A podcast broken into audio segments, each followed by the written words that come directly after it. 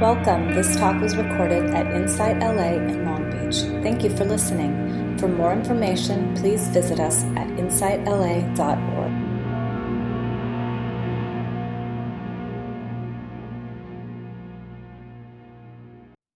All right. Um,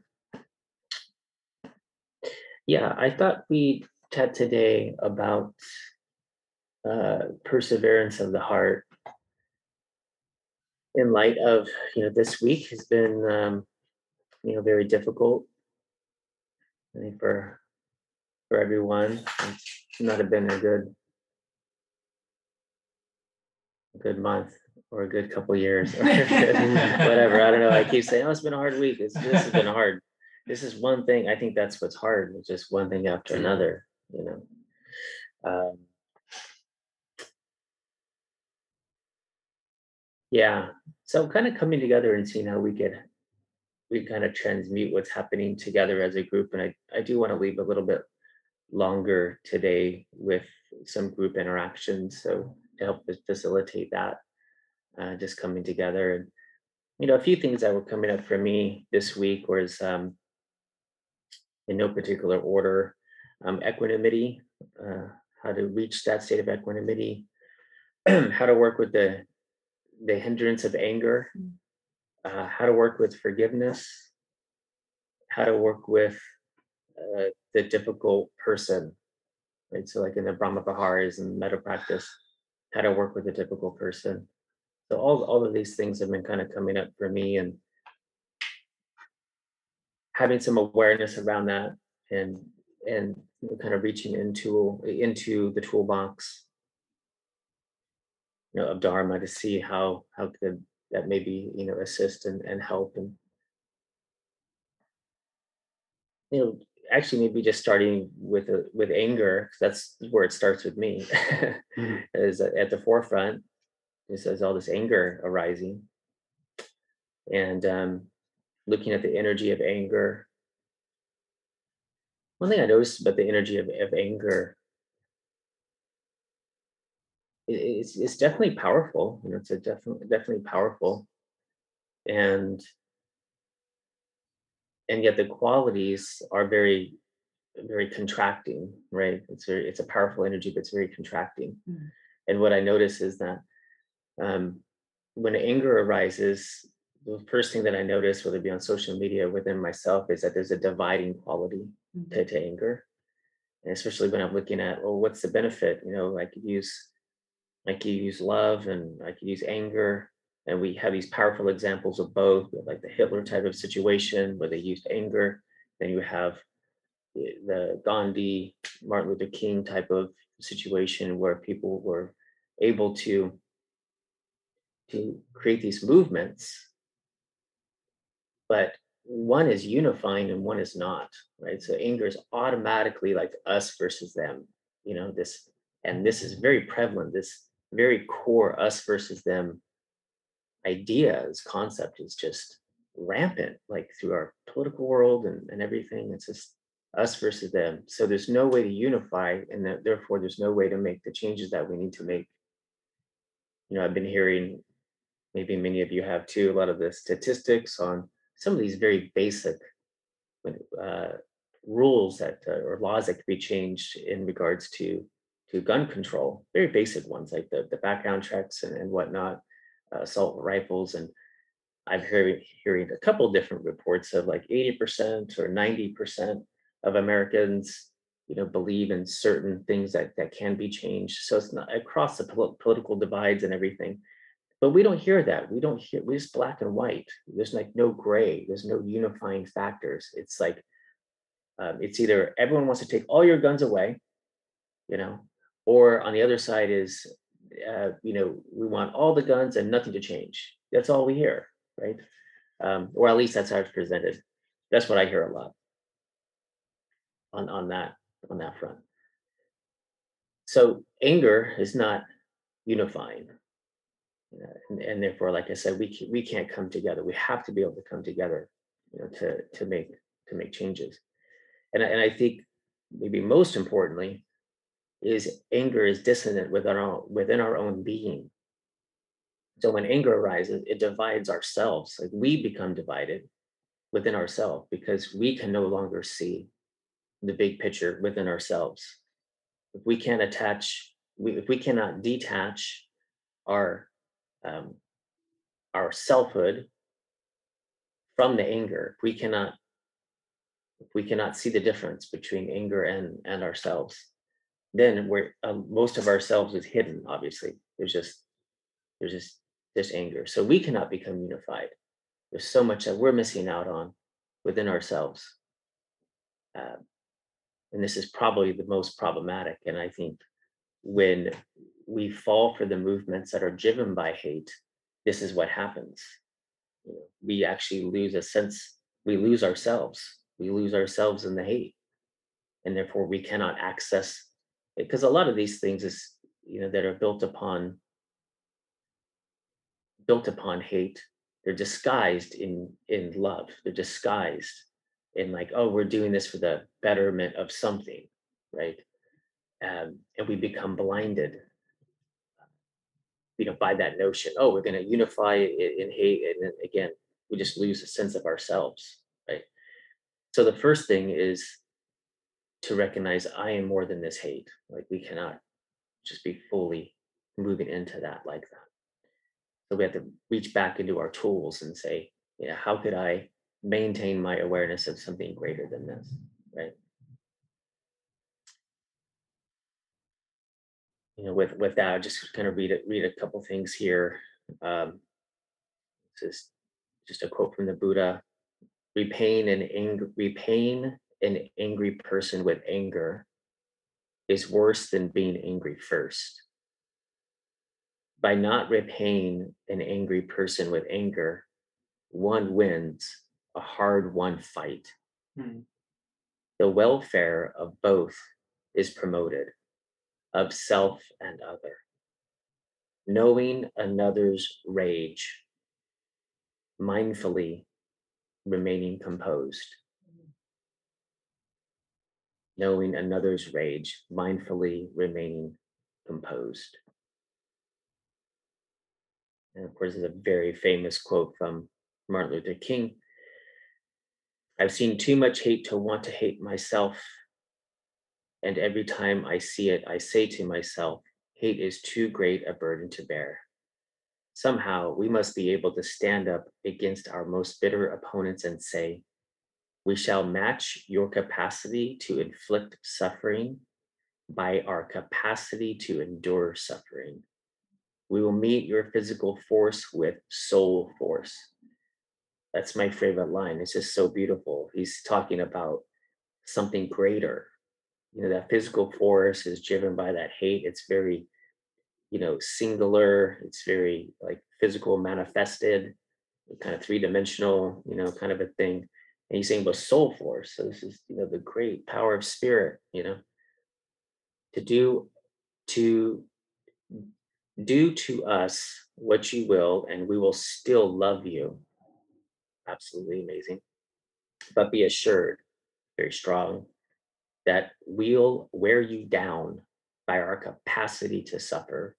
And one day we will win our freedom. We will not only win freedom for ourselves, we will appeal to your heart and conscience that and conscience that we will win you, we will win sorry, that we will win you in the process and our victory will be a double victory.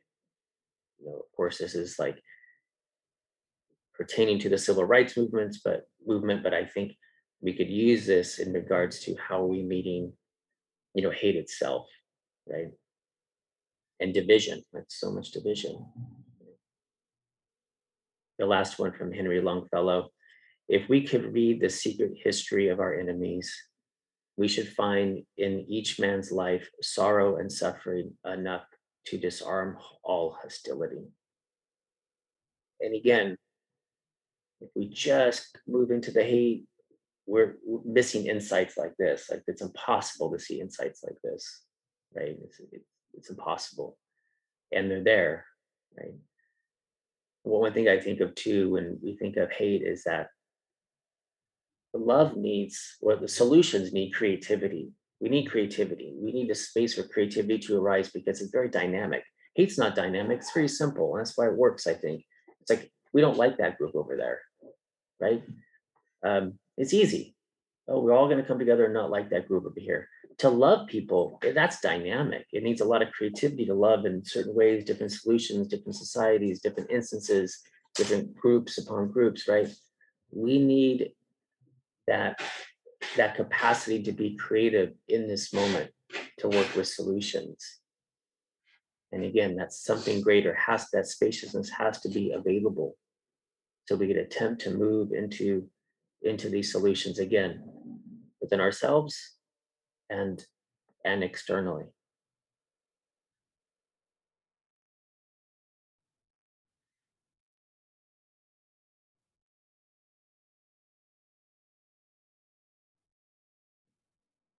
I like this little quote from Ajahn, if I'm saying it right, uh, Thera Damo, Theradamo, Theradamo. You know him, Ryan? I don't know if you know. Yeah, it's T H I R A and Dhammo, D H A M M O. The first place to bring friendliness is your own anger, not as an antidote to it, but to provide some non afflictive space around it in order to see the bigger non contracted picture more clearly. What I love about that was the not as an antidote. he's not, he's like, we're not to take it away. We're not trying to fix it. Like, and, and again, this is that whole thing of like passionate non attachment. Like, we're not trying to, to move into something to necessarily fix it and to, and to take it away, but to transform it into something positive and beneficial and something that uh, could stop this from happening again, whether it's externally or internally. So the first place is to bring friendliness, again, that spaciousness to your own anger, not as an antidote to it, but to provide some non-afflictive afflictive space around it in order to see the bigger non-contracted picture more clearly.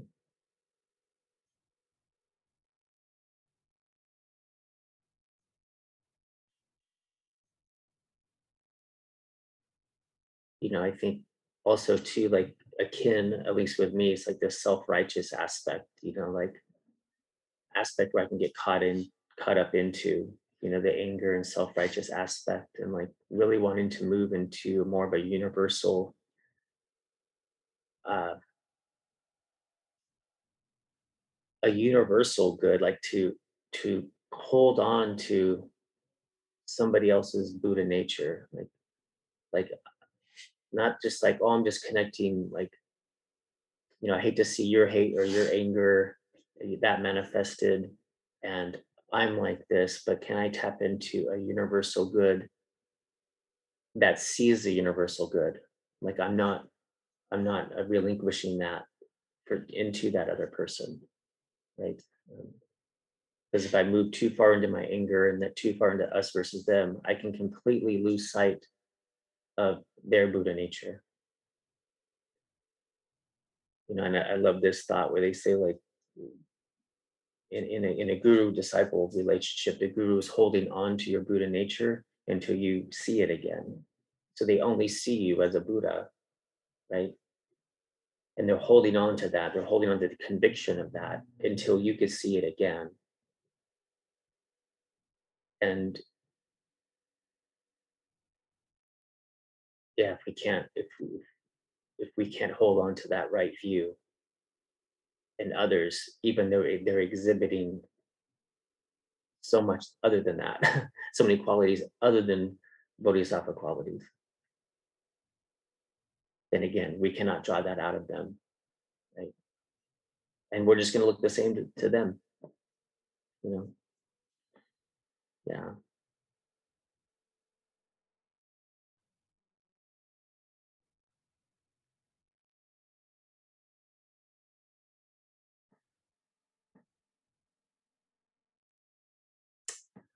So the equanimity piece, equanimity and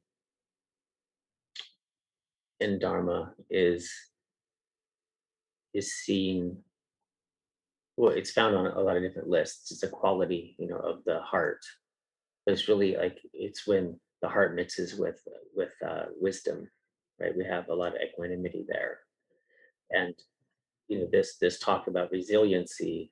Basically, that's what we're saying is like, can we mix the heart with with with the wisdom piece so it's not moving into attachment, mm. right? So we need the equanimity, you know, peace, and um, there's a phrase. Am I not seeing it? Yeah, I don't know. I might erased it actually. I think I was going to read.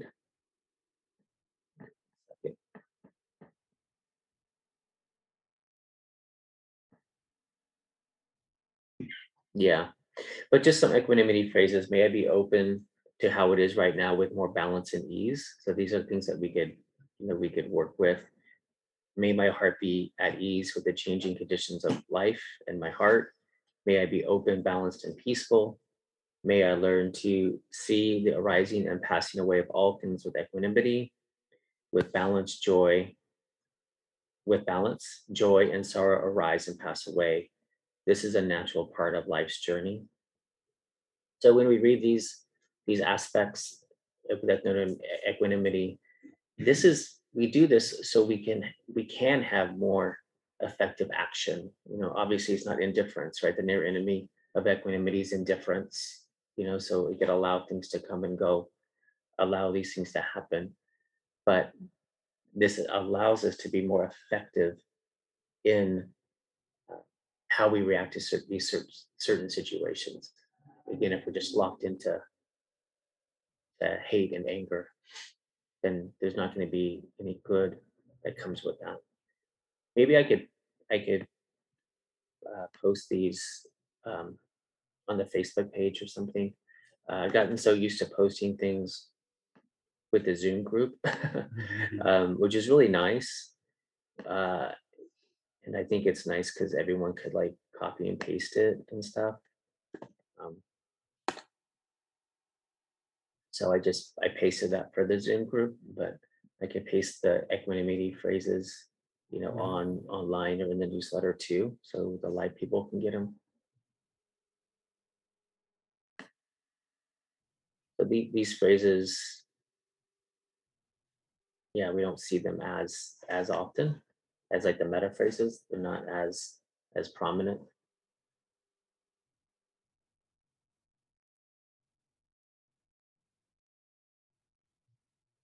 and I'm going to read just one more. I know I, feel like I'm jumping around a little bit, but it's kind of like a, just a toolbox situation.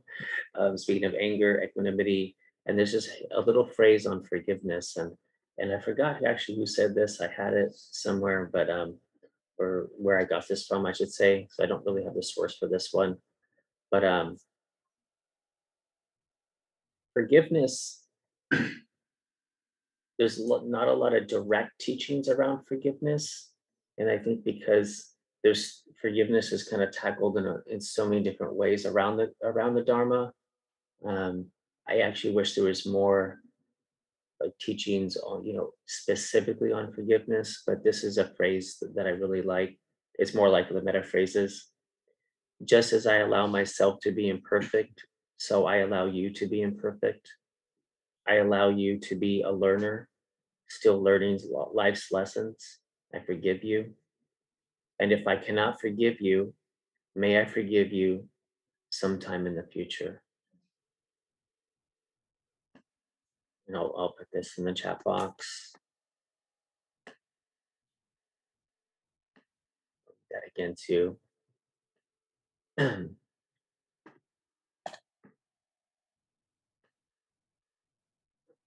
Just as I allow myself to be imperfect, so I allow you to be imperfect. I allow you to be a learner, still learning life's lessons. I forgive you. And if I cannot forgive you now, may I forgive you sometime in the future. So here's, I've, I've connected these things along the way. I have a whole bunch of notes of notes. So sometimes I don't source everything perfectly. here's another piece that I don't know where it came from. and um, so the, the, the next piece, I just want to give, like I said, a little bit longer today for some some community. Um, and and this is why it's a beautiful little thing about like um, sangha.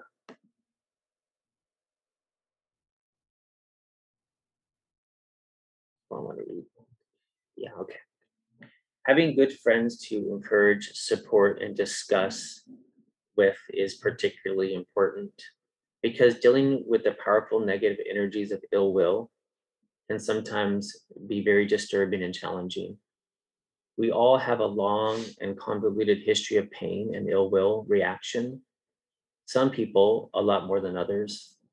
When we start to unravel this history, we may be surprised by what we discover, and occasionally it can be quite disorienting who am I really? This ener- energetic ill will reaction or that embracing friendliness?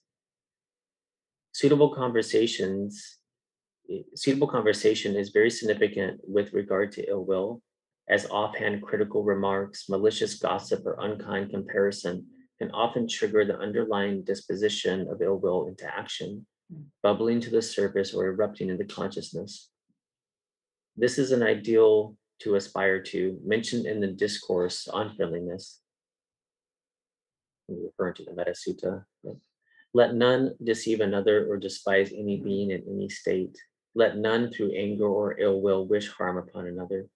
Even as a mother protects her life, her child, her only child, so with a boundless heart should one cherish all living beings. Um, so maybe we could just talk about our toolboxes a little bit, um, how we've been coping with tragedy upon tragedy, um, division, you know, anger, and, and, these types of things. And so, you know, presented some here. So maybe in the small breakout rooms, you can, you know, see how these have landed for you. And again, I'll just kind of put in the chat box too. Um, you know these um, these few things, which is equanimity, um, forgiveness, and you know dealing dealing with that difficult person.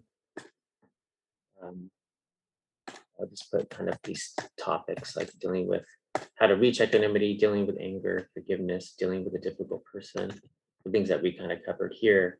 But yeah, how have you been uh, connecting in a positive way? Like what's what's assisted you um during during this during this time?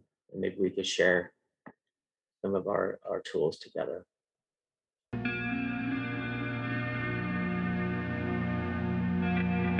You have just listened to a recording from Insight LA in Long Beach. For more information, please visit us at insightla.org.